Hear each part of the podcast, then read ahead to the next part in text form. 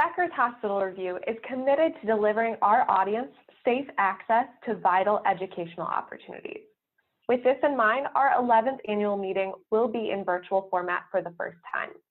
Whether in the home or workplace, attendees will have access to sessions where industry leaders will be discussing the most pressing issues in healthcare, including the rise of virtual care, addressing clinician burnout, and delivering on price transparency. To learn more, click on the conference tab at beckershospitalreview.com. This is Scott Becker with the Becker's Healthcare Podcast. Thrilled today to be joined by Jennifer Karen. Jennifer is the Chief Patient Experience Officer at BJC Healthcare. BJC Healthcare, based originally out of St. Louis, magnificently renowned system, and thrilled to hear what Jennifer is doing in her role. Jennifer, can you take a moment to introduce yourself? Sure. Thank you, Scott. I'm happy to join you today. Um, my name is Jennifer Karen, and um, again, the Patient Experience Officer for BJC Healthcare. I've been here for over three years now, and prior to joining BJC, I was the Patient Experience Director for a large Midwest Health Systems ambulatory enterprise. I'm also a professor of healthcare analytics and a board member of the Beryl Institute's Patient Experience Advisory Board. Thanks again for having me, Scott.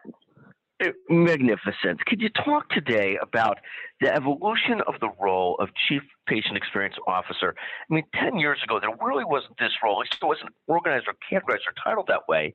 But talk to us about the role and how you view your core priorities in the role.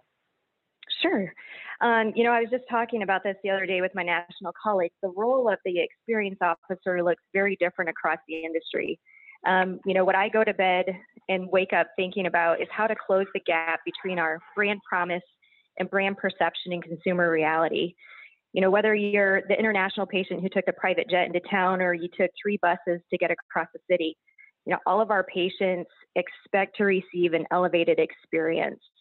And they're looking for relationships, and that relationship looks different from all of our consumers and patients. You know, from the 20 to 30 year old that only uses urgent care to the 40 year old who wants her children and parents to all be in the same system to make it easier to manage their care.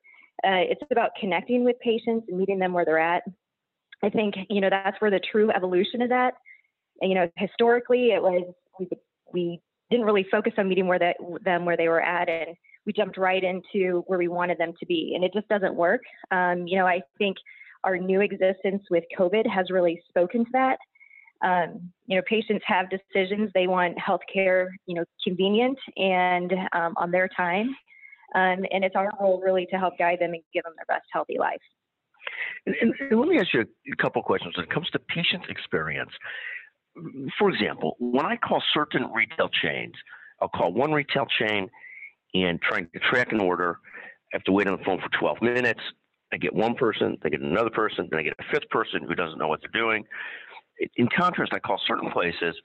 It seems like within two minutes or 30 seconds, I'm on the phone with somebody who gets what I need right away. And, and so, of course, I have a much better consumer experience with one versus the other. How do you look at the patient experience and where they're pleased and not pleased? And how do you sort of assess that? Yeah.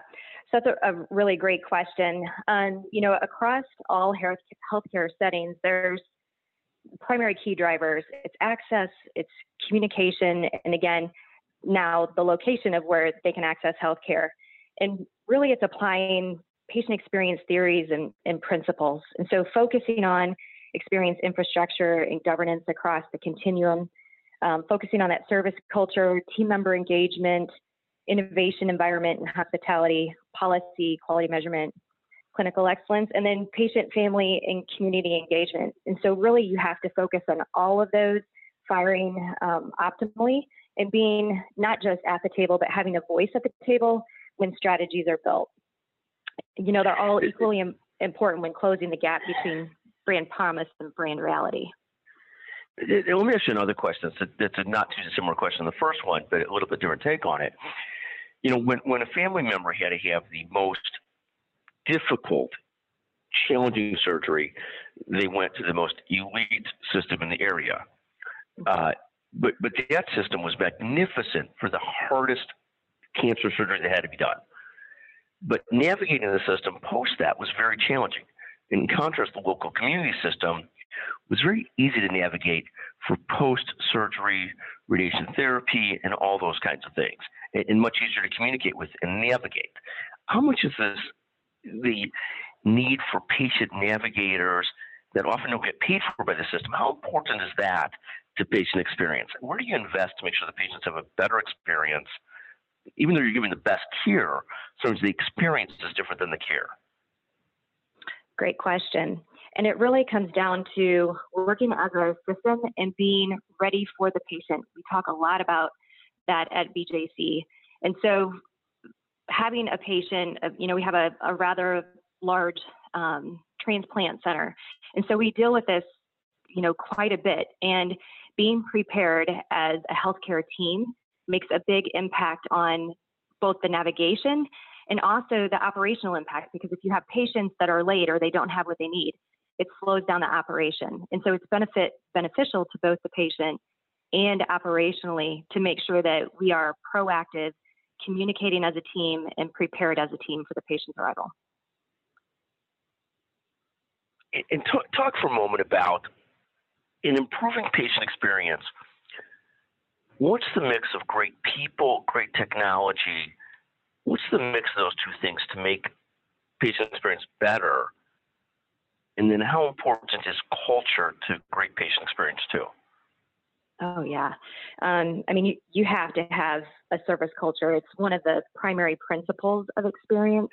Um, you know, especially getting back to that um, brand loyalty. Um, if you have various hospitals and, and clinics with different culture, our patients aren't going to recognize or they won't um, easily recognize that it's the same system.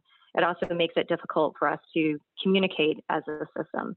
And so, you know, when you you say which one's the priority, I would say that they're they're both equally important.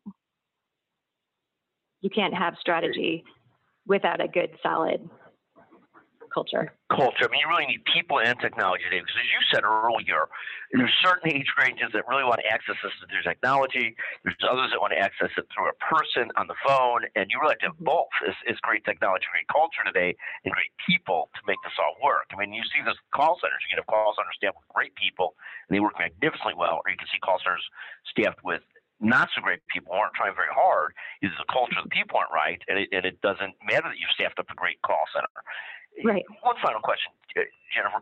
What advice would you give to emerging leaders? What do you tell emerging leaders? What advice would you give to them who are trying to have great careers to be great leaders? Yeah. So, Scott, I got my first job in healthcare operations because I took a chance. I was working with an organization that had a failing operation and it was pretty close to closure. I was the executive assistant at the time. And so, um, you know, I would be in the boardroom and I'd hear a lot about the issues that were going on. Um, I was finishing up my master's degree, so I decided that I wanted to get my administrator's license. And the day that I got my administrator's license, I wrote the CEO a letter and explained how I would turn his operations around. And the next day, he walked into the office with the letter and said, Jen, you said you could dance. Now let's see it. Pack your stuff and get to work.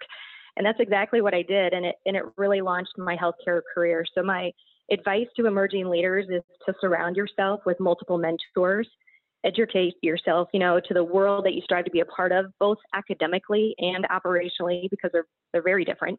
And be confident and be bold. Can you can you summarize that again? You open the opportunities, be confident, be bold, take the opportunity.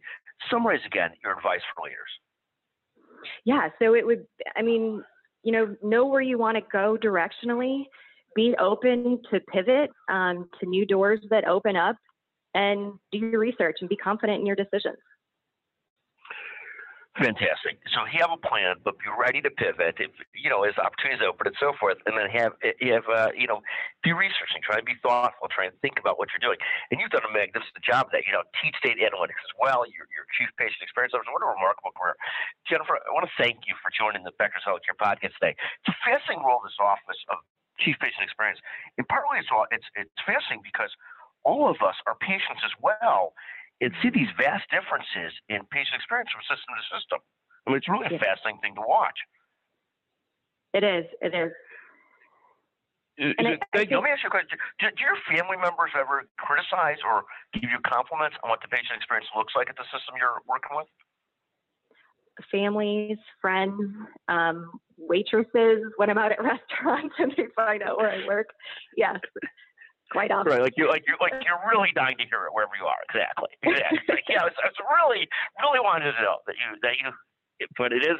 I mean, and I know you have to be very open-minded and very positive about it and stuff like that. But you got a 24/7 job as it is. So when you're out for dinner and somebody says, "You know, I didn't have a good experience," you're like, "Okay, I'm not having a good experience right now at dinner, but I'm, I'm sure it's uh, I'm sure it's all uh, you take it in stride. I am sure and do a magnificent job. Jennifer, thank you so much for joining the Becker's Healthcare Podcast. What a pleasure to visit with you. Thank you. Thanks so much, Scott.